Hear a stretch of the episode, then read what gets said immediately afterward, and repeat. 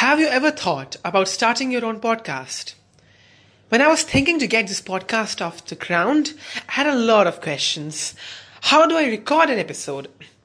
How do I get my show into all the apps people like to listen? How do I make money from my podcast? The answer to every one of these questions is really simple Anchor. Anchor is a one stop shop for recording, hosting, and distributing your podcast. Best of all, it's 100% free and ridiculously easy to use. And now, Anchor can match you with great sponsors who want to advertise on your podcast. That means you can get paid to podcast right away. In fact, that's what I'm doing right now by reading this ad. To sentences in the thought. Don't worry, just do Anchor with all the portals and everything in a sensible way, you get a benefit. So if you've always wanted to start a podcast, make money doing it, go to anchor.fm slash start to join me and the diverse community of podcasters already using Anchor. That's anchor.fm slash start. I can't wait to hear your podcast.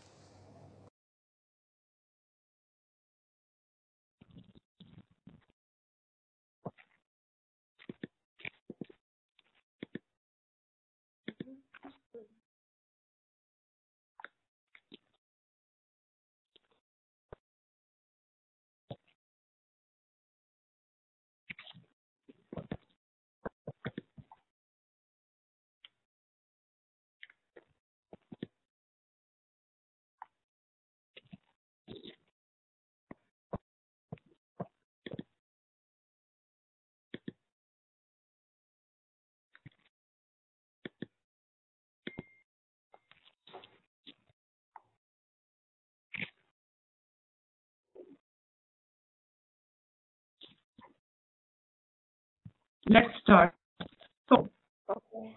I formally introduce myself. Uh, so this is a the final edition of the Juris En Talk Season 1. And we have Megha from Our Voix.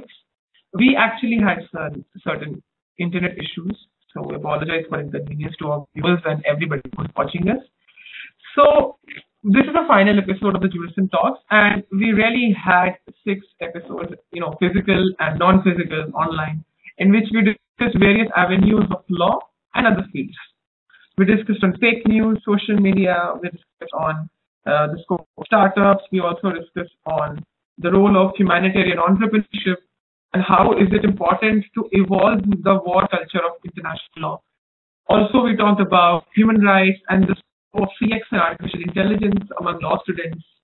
And then we thought that, you know, after covering human rights as an institutional idea, let's cover human rights in a more humanistic way, in, you know, something specific which is impressive. So I had a talk with Megha someday informally, and we decided to have a discussion, a positive discussion on child violence and understand its perspectives. So I'll now introduce Megha, and it would be so let's do it. So good evening, Megha, and it would be great if you could introduce yourself. Yeah. Okay. Yeah. So hi everybody. I am Megha Bhatia, and um, I'm the founder of ROI. It's a youth-led organization, and we work on child sexual abuse prevention as an issue. Uh, apart from that, I've done my master's uh, in human rights, specialization in human rights from University College of London and uh, I've been a child right activist and I've volunteered with a lot of organizations like Save the Children, NSPCC. Uh, today, I am looking forward to have a conversation on child rights as an issue from an international perspective because um, this is something which is very close to my heart, and I strongly believe that um, being a youth or being an individual, we have a role to play uh, in ensuring that our children are safe and we have a safe childhood. So yeah, that's me, and um, I'll be talking a lot about international laws related to children and their rights. Yes. So should I start now? Definitely. So let's take on the context. Why did we choose this topic, and why is it so crucial yet commonly known, and why we should. Let's start.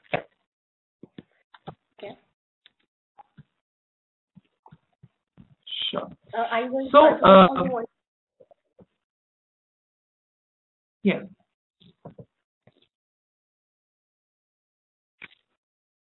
uh, you will be answering this, why we chose this topic, or you want me to answer this?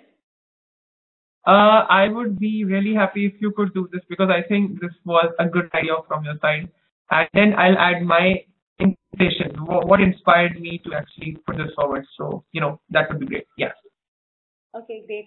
I think the topic that we have chosen is international uh, perspective on uh, violations that our children uh, are facing at an international level. Uh, I think this uh, topic is very important because um, when we talk about children, we see them almost every place, and they are not just the future of our country, but they are the present also of uh, our country. So it is crucial that we ensure as individuals um, that they are safe and they are they are in an environment where they grow as an individual. So uh, this topic is something which uh, is the need of the hour. Uh, I think that was that is one thing which really motivated us to choose this topic. So you can share your views on this, Abhivardhan. Sure. Uh, my view on this was with regards to the idea of emotions and law. So, although it's very connected, but what happens is that the role of subjective ideas, which are very delicate and somewhere down the line not much touched, sometimes they're isolated or untouchable in legal discourse and social discourse. If not in ethical discourse, much among judicial bodies, much among administrative systems, it happens. So uh, that's the idea of emotions and law. Firstly, kind of encouraged by Aristotle. If we get to the Westphalian or European history, in India, the Vedic history shows that emotions have a very important aspect of you know in legal ethics, diplomacy, foreign policy, and you know how sovereignty works. But beyond emotions, the thing is that the idea of empathy is very central these days. And when we talk about and, study the scope of international law related to child violence, uh, the very important aspect which we should understand is at the Westphalian model, and from which now we are in the model of American international law, which is also being challenged by multipolarity of Russia, China, and India these days. The idea of child violence and its protection, not by principle at least, but by purpose and practice, might be diverted. And that could happen when the commitments are to be adhered by Western democracies who actually, you know, become the guardians of uh, international law and rule-based international order, how they take care of women and children violence, and you know how they resolve the issues, how they make conditions better to uh, you know to attain international peace security. That would be really impressive to think about. Yeah. Exactly. Uh, so to start with, uh, we'll be covering a lot of issues and violations that children face uh, on a national level. So I want to give a trigger warning uh, warning before starting this because uh, there might be some cases that I'll be sharing which um, are very sensitive and it might trigger uh, somebody's. So uh, I just wanted to give a trigger warning before that. So uh, should I start now with the entire explanation part? Definitely. I think, you know, a very, you know, interesting. Yeah. Hmm. Great. So when we talk about child rights as a concept, we should actually know who is the child when we talk about international level. Uh, so uh, we have this instrument called as United Nations Convention on the Rights of the Child, which specifically states that when we are referring to children, um, obviously children are cute, they are uh, they are innocent, they are kind, but uh, in legal terms, it is any person who is below the age of 18 years of age. Uh, so whenever we are referring to children, we must be clear about the legal age of a child. Uh, but the idea behind child rights is, uh, let let me take you uh, in the historical side of this. Uh, initially, when child rights came as a concept, there was a lot of um arguments that children should not be given any rights, and there are some authors who have also stated that a child's only remedy is to grow up, that um, children should just grow up and they should not be provided with any rights because they're not mature enough to enjoy these rights or have these rights. But um, after the Geneva Declaration and after UNCRC, which specifically provided enormous rights to children, it was actually a way forward that children also have rights. Uh, so, uh, being a youth leader or if you're law students, please uh, focus on that. What kind of rights should be provided to children? And do you think children should not? His name is Holt. He states that children should be given all the rights, like they should be given rights to get into sexual intercourse, they should be given right to even vote. So it is a debate that how many rights should be given to children and how many rights should not be given to children. Uh, but uh, specifically focusing on UNCRC, uh, it is an international instrument and it has been signed by almost all the countries except one country. So the, uh, our, uh, I want to ask you, Abhivardhan, uh, is there anybody who's joining us from Facebook? And are we live on Facebook? Yes. Yes. We already broadcast YouTube. So also we are live. That's the good news. Okay. Great. So the question uh, to all the people who are, who are joining us, do ponder over that which is that one country which has not ratified UNCRC. So UNCRC is an international instrument which has been ratified by all the countries except one. I'll be answering this question in the last of this uh, conversation. So actually, UNCRC, we actually need to focus on four major principles that UNCRC covers when we talk about children rights. So uh, UNCRC that every child needs to have right to equality. There was this case in Canada in which a person, uh, a child who actually took Kirpan to the school. And um, he said that it was my religious right and uh, I should be allowed to take Kirpan to the school. Um, but, there is a lot of argument and there was a lot of controversy from the school side that it is a weapon and children should not be allowed to get kirpan or they should not be allowed to wear hijab to the school. So the child argued that it is my right to religion and it should be respected. There was a controversy that do children have right to religion? Do children have right to equality? And can a kirpan be considered as a violence, like as a weapon kind of a thing? So after this case in Canada, the Supreme Court ruled out that children also have right to religion. Children also have right to profess their religion or their practices, and they should be allowed to get kripa because it is part of this. Uh, it is part of the culture, religion. So uh, when we talk about child rights, sometimes we ignore children also have rights, but um, focusing on specifically on international law, focusing on Article 2, children have rights and have right to non-discrimination. They have freedom of religion. Uh, moving on to violence. So, Abhivardhan, are you aware about any kind of violence that is happening with our children? Anything that comes to your mind? Okay. Well, I'm not a human rights person. I'm a technology person. But hmm. uh, if we understand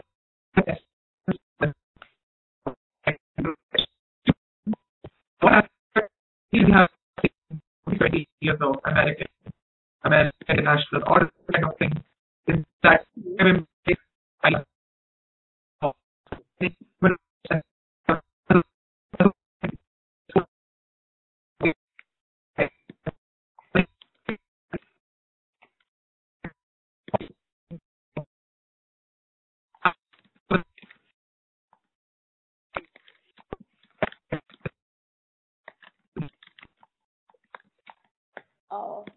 Okay, your voice is actually not audible.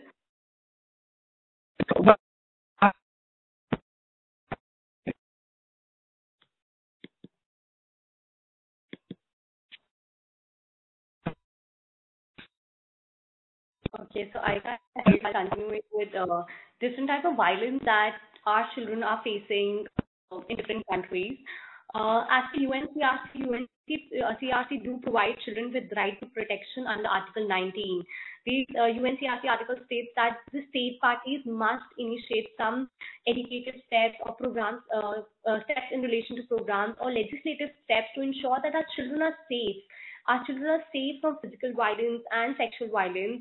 But uh, is it sufficient to just have an international law or um, is it important that we also pay emphasis on its implementation? So when we talk about violence, uh, all sorts of violence is happening to our children, no matter which country uh, they are in. I would specifically refer to some of the instances which I have read in my research and some sting operations which were done by reputed organizations. One of them was a sting operation which was done in Philippines, and it was it is there's this term which is called as webcam child sex tourism. So in this, what used to happen was I won't be calling the word tourism because it is kind of a good word, but it used to be called as webcam sex child sex uh, production or children were actually involved into showing certain kind of sexual content to perpetrators, to pedophiles through a webcam. And um, they were actually forced to do this, and they were forced to this by their own parents who used to stay in Philippines. And uh, they were supposed to show these pictures and uh, pornographic material to people who were from different countries. And a sting operation was done by Terre des Hommes Organization, and they found that at one time there are around more than 7,000 pedophiles available online. And uh, when they asked their parents that why they were forcing their children to do such things when they were just seven or eight years old, the parents justified this action by saying that, oh, the person cannot touch them and it's happening online. So it's not going to affect them. But when you actually imagine this, it can be really traumatizing for a child to go through this scenario, even if it's happening through just a webcam, it can be traumatizing for the child to showcase their private parts or actually uh, witness sexual violence. It is a kind of a sexual violence that children were going through, and it was no, it was huge in numbers, and it was happening in since a sting operation was done, and a lot of pedophiles were caught after the sting operation. Even though they have laws in their countries and even though there are international laws, even Philippines have signed this um, uh, UNCR. It is important to understand that um, uh, what is valid. So when the parents were asked why they forcing their children to get into this, they told that we are poor and we are a developed country. to actually so even though we have laws that have international law, it is improve the economics of the country also and people aware about such laws, people aware about why important that should be having rights and their rights should be respected, not just at international but to the last child. This was just uh, one case instance of sexual violence, but um, there were a lot of uh, lot of other cases also.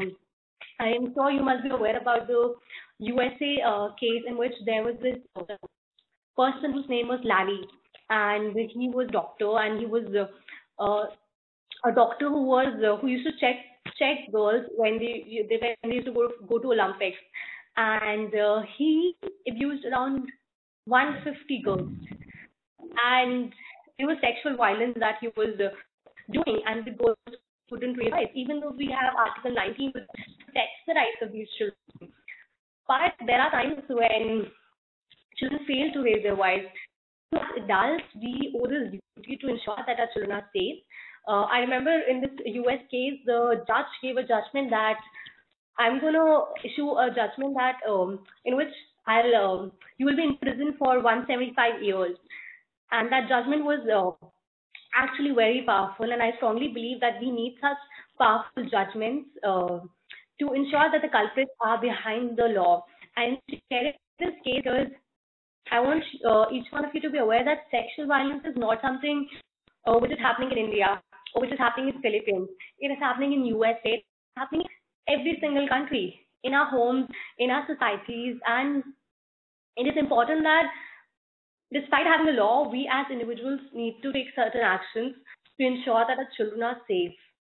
Uh, yes, so moving on from sexual violence, um, is there any point that you would like to mention, Abhivardhan, regarding sexual violence? Yes. Uh, actually, I have been understanding very interesting, and I appreciate that. Uh, with regards to violence, what happens is that the element of justice is very important, and the element of rationality is based in it. But what we have seen in case of you know gender rights, not just rights or you know men's rights, but etc.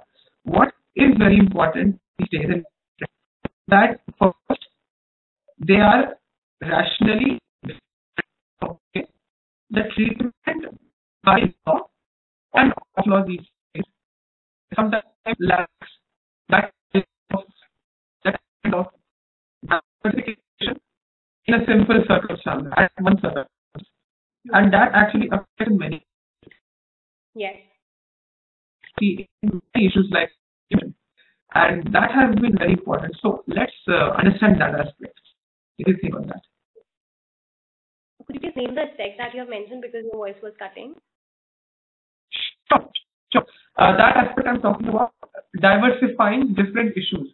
So, for example, there's a gender violence issue, and we deal it by law. But what happens is that uh, the very definitive stance, the basis, has been, you know, gender centric to one thing only. It has been revolving around one thing hmm. which is different to others. And for times, it has not been institutionally changed. It's not just a political problem or a social problem, not just about consensus, but by also it has been very blind. It has not getting a definitive role. Actually, that's a problem currently. If we go to, for example, transgenders, that's, you know, in many ways in India we have a problem by our legislations, by our social understanding. So beyond the common thing that for years we know that we have different gender people, that's a natural reality. But by law, by social conscience and legitimation, we have not been able to, you know, make it proper and, you know, strong enough to change our anthropological paths. So, you know, that's it. So I would like to point out, you have raised a very nice point. I would like to point out that um, uh, when we talk about child sexual abuse, you talk about, are talking about laws, okay? So we in India implemented uh, POCSO Act. We actually made act specifically focusing on child sexual abuse because we had an international obligation under UNCRC. But you know, POCSO Act is amazing. It talks about child sexual abuse. It talks about laws. It talks about child-friendly provision. But just having a law is not sufficient because even though there are child-friendly Yes. provisions, but when it comes to implementation, I've seen cases which um, uh, officers are refusing to file an FIR. Children are re-traumatized after, like by the questions that are asked by the police officers. So, uh, but the important thing is that there should be proper implementation of the laws. People should be conscious. Their mindset needs to be changed regarding the problem. Like in, in child sexual abuse cases, 90% cases goes unreported because people don't feel like reporting even if, if there is a law. So a lot of change needs to happen to the mindset of, the people. As well as having a strong law is very crucial uh, to take a step forward. Like um, like when you talk about LGBTQ, we really need to have more laws which talks about uh, like there was this I think uh, there was this bill which was passed uh, which was talking about sexual violence and they stated in that bill that uh, there should be a lesser punishment. There should just be a six month punishment to the culprit who abused a person who's uh, not a female or not a male, and there should be a six month punishment for that. And for other people, like who's a male or female, the punishment varies to three years or sometimes life imprisonment. So you cannot discriminate between um, people who are transgender or who, who people are from LGBT community and chil- like basically children who are from LGBT community and children who are uh, male or female. So we need to have strong laws. It is like the first step. And then the another step come is that changing the mindset of the people and working on the implementation part.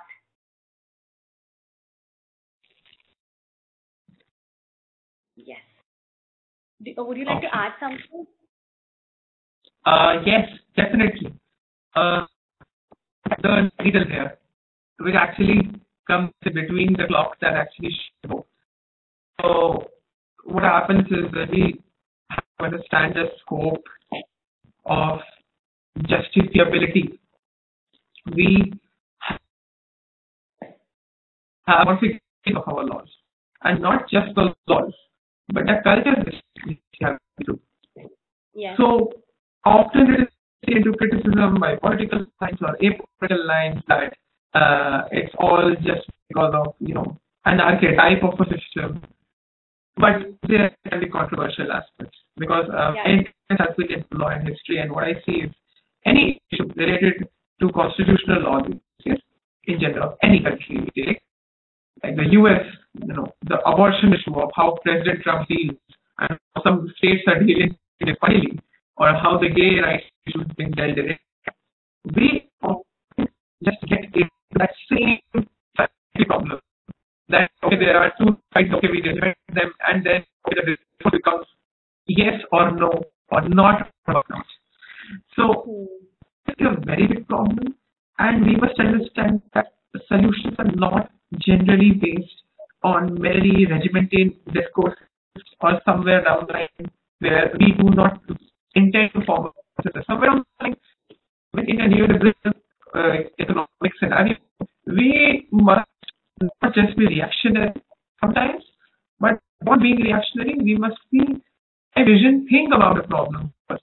That's actually the thing. Like that's happening. Like uh, when Tony Blair was the Prime Minister of UK, so there was a time when the Conservative Party in the UK were not in favor of, you know, thinking about gay rights, institutionalizing them.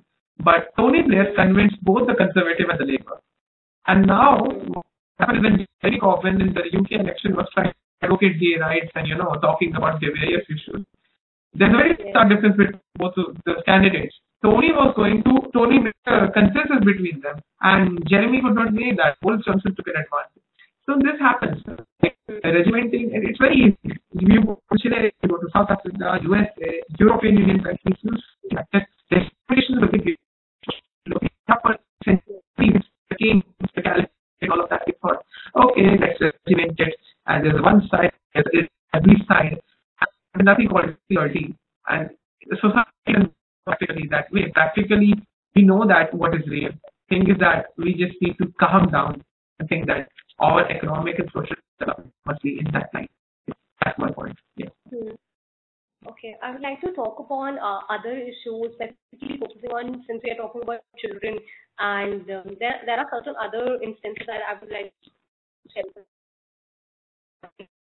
The other issue I very much into it because these are the uh, children who जिन्हें हम uh, ignore them almost on a daily basis. Specifically in India, I've seen this even in Brazil. This used to happen. Uh, we call them street children, and in some countries they also these street children are more ignored because they don't have home. They stay on the streets, and um, to survive, actually they snip snip glue. They sometimes um, get into the practice of stealing things, and they are ignored by the society. So uh, it's very important that as individuals we need to be conscious about um, how children rights are getting violated almost every day and sometimes we even ignore it like i'll share a, share a personal instance with each one of you i was traveling and there was a small child who was uh, actually dancing on the street to gain money and people were actually providing her with money so this is something which people will be like okay it's very normal but when you talk it in terms of or think it in terms of international perspective it is actually the child rights getting violated. The child has right to food, shelter, and a good environment. The child should be actually studying in a good school at that point of time instead of earning money. So as individuals, we need to be conscious about um, how we as individuals are also ignoring rights of the children on daily basis, whether it be child labor or it be just a normal conversation with our cousins. The, because it starts from home. I've seen a lot of time that uh, like if you're having a conversation with a child and adults generally tend to say that, okay, you're a kid and you won't be having an opinion on this topic. But we must understand yeah. that even if the person is a child, even if uh, the person is less than 18 years of age, they might be having opinions which we should respect as individuals and we should pay attention to it.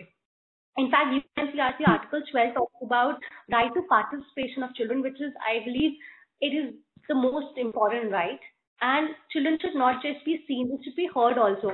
Like talking about climate change. Uh, you must be aware about Greta. And she's just 17. Yes, yes, definitely, definitely. Yeah.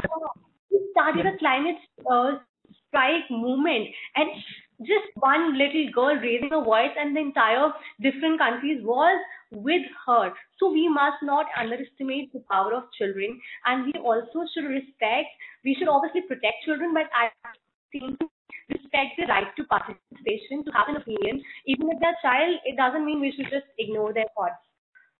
Yes. Hmm. In fact, what do you think about um, child rights to participation, Abhivardhan? Okay, so that's very impeccable. Really, and in the climate revolution, you know, start from space, responsibility, over years, like Mumbai and everywhere. What we see is that child transition is. Like, let's take a example. Share personal.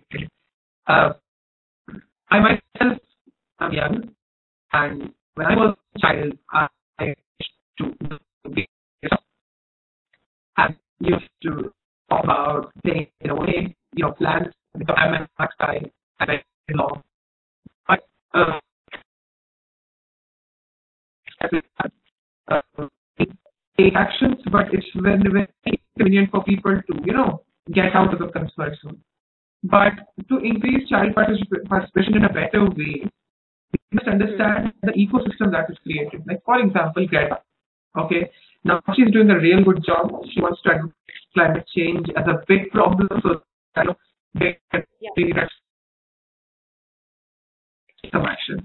She has also she has been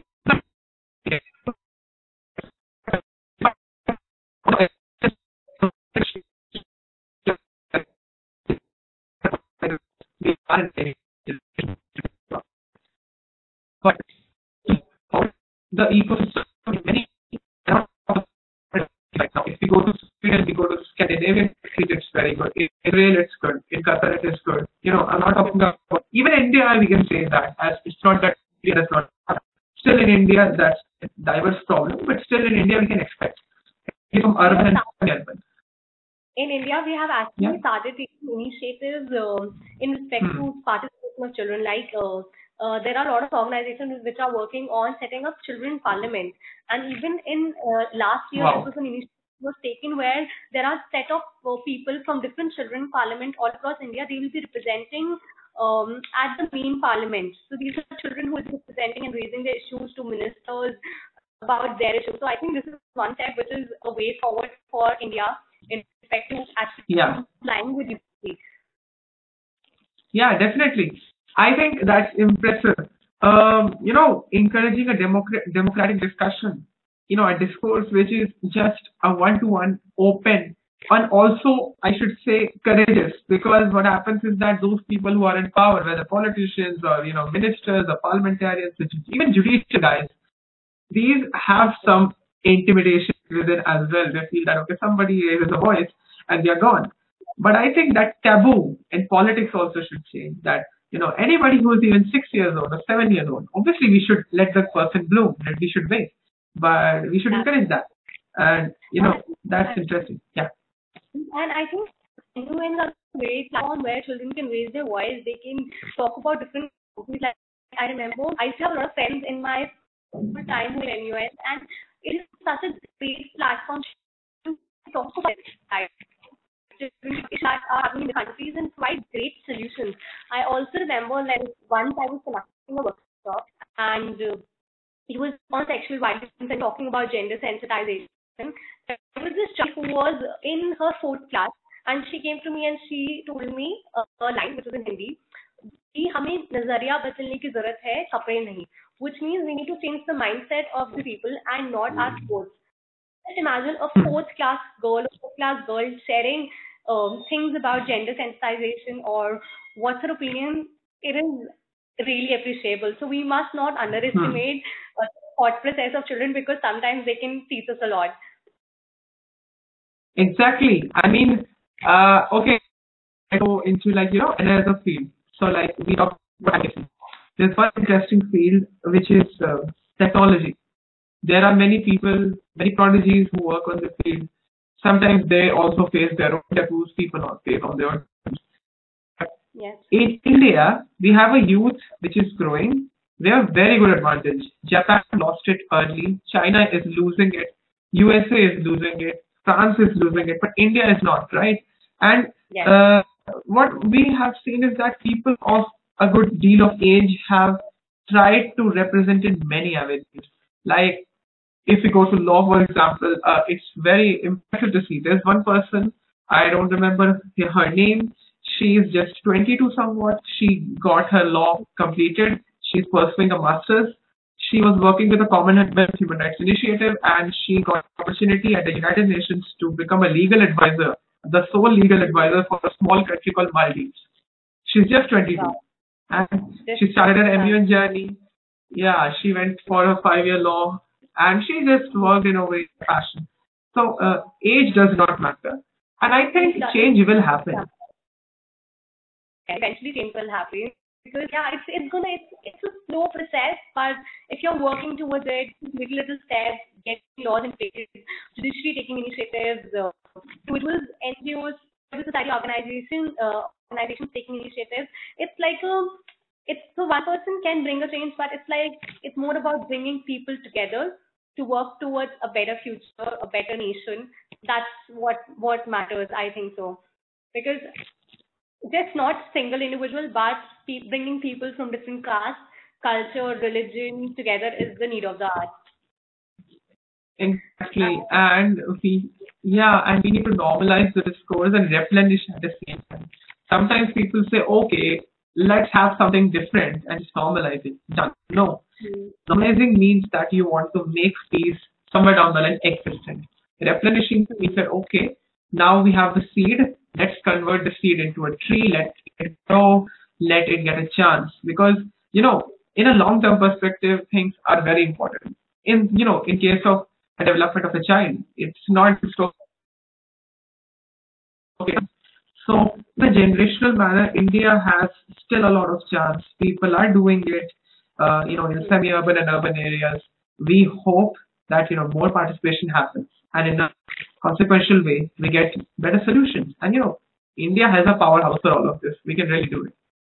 Yes, and I think youth can play a very important role in ensuring that children are safe, and they can play a very crucial role in ensuring that their voices are heard by the society, and they're not asked to be quiet about issues like violation, sexual violence, and they sh- they should be the ones who should be speaking about these issues, these uh, issues, and taking their voices forward.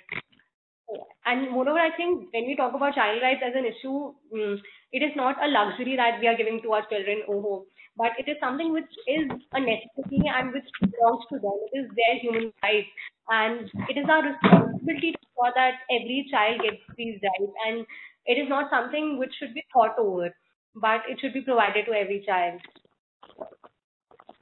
Yes, Yes. definitely. The economics behind all of this is very crucial. Know, that's my excitement to see how is pushing.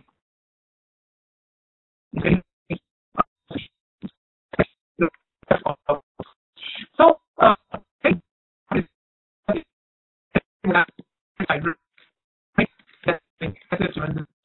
how diverse has been and is the future.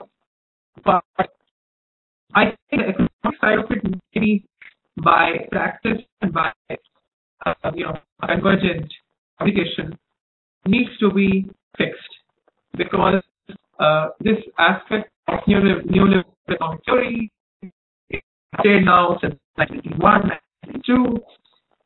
Children don't take away their collaboration. I'm saying there are own solutions economically, but uh, the economic side of child development is just take it to the aspect of aid or just take it to the aspect of a kind of a cycle, a cyclic development of a child that, okay, get into a profession or get into something, that's the thing. Um, we should see that economic development doesn't mean in that. It should make individual sustainability. And resilience must be for every person.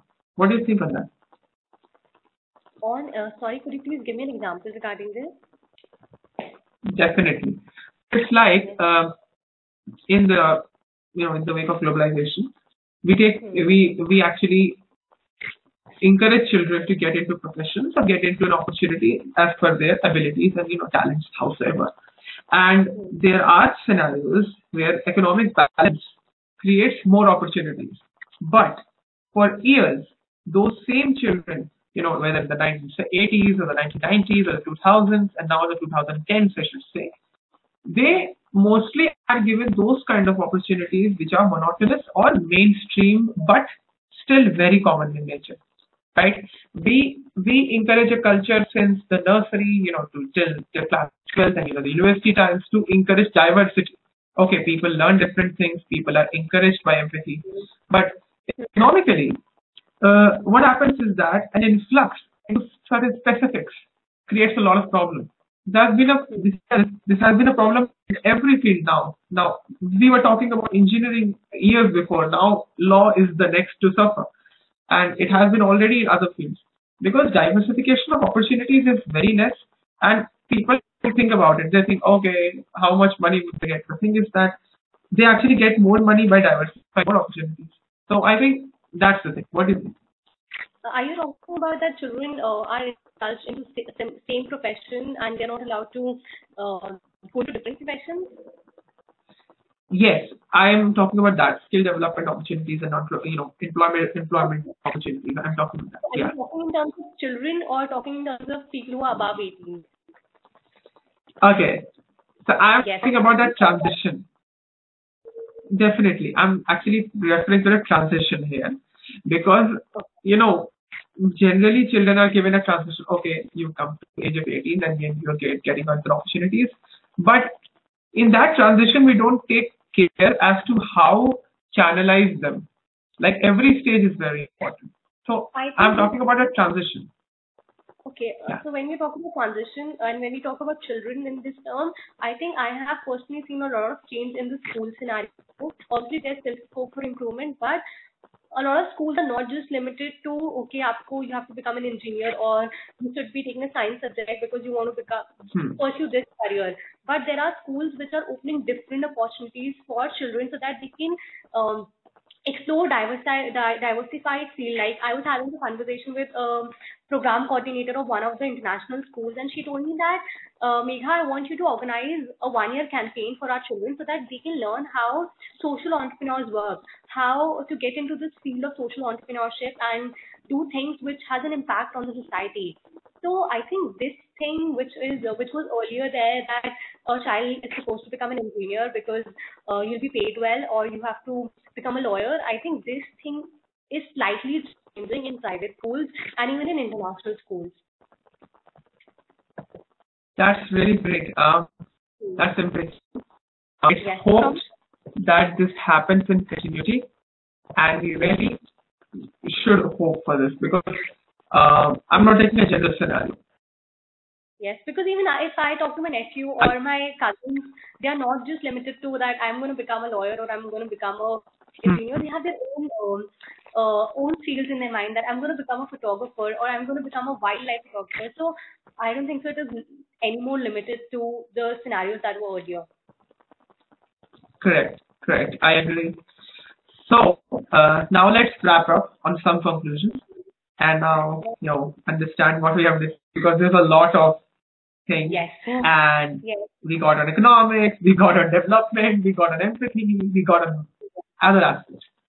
So in conclusion, we are not the arbitrators of finality, but at least we are confident enough to say that the way we deal with our problems is all about the pragmatism and the courage to do. I think that could be connected with children generally have that courage which is organic, which is not common among people, and it's not artificially influenced. I think, what do you think? Absolutely. Children are courageous, they are strong, and they are not, their thought process is not filtered by the outside opinion. They are what they are, Yes. and I think we should learn this from our children. We should respect their thoughts, we should respect their opinions, and we should consider them as human beings. That is the first Hmm. step. And we should not underestimate their power as individuals. And um, concluding it from whatever we have co- covered today, uh, children do have rights, and as individuals, even though legislative steps are important, as individuals, we need to take that first step to ensure that children are. Uh, there's a lot of hatred in the world. There is a lot of happening to our children. Even if we're having conversations Yes. right now, there is sexual violence happening in some or the other country right now. But what we can do as individuals is have a dream. Like uh, I remember Martin Martin Martin Luther King said that I have a dream, and uh, I strongly believe I have a dream where our children are safe, and this can be Hmm. fulfilled only when we work together as individuals, when judiciary, legislature, youth, civil society organizations come together.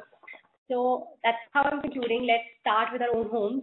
Let's start with our own cousins and brothers and sisters to ensure that they are safe. Definitely. So um, I think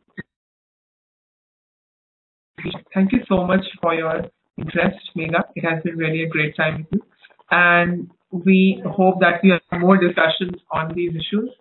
And so we now end the final episode of the Juris En Talks. I really had a very productive discussion. We went a lot from one dimension to another. Really, it's a pleasure. And see you. And thank you. Thank you. Thank you. All the best. Thank you. Thank you.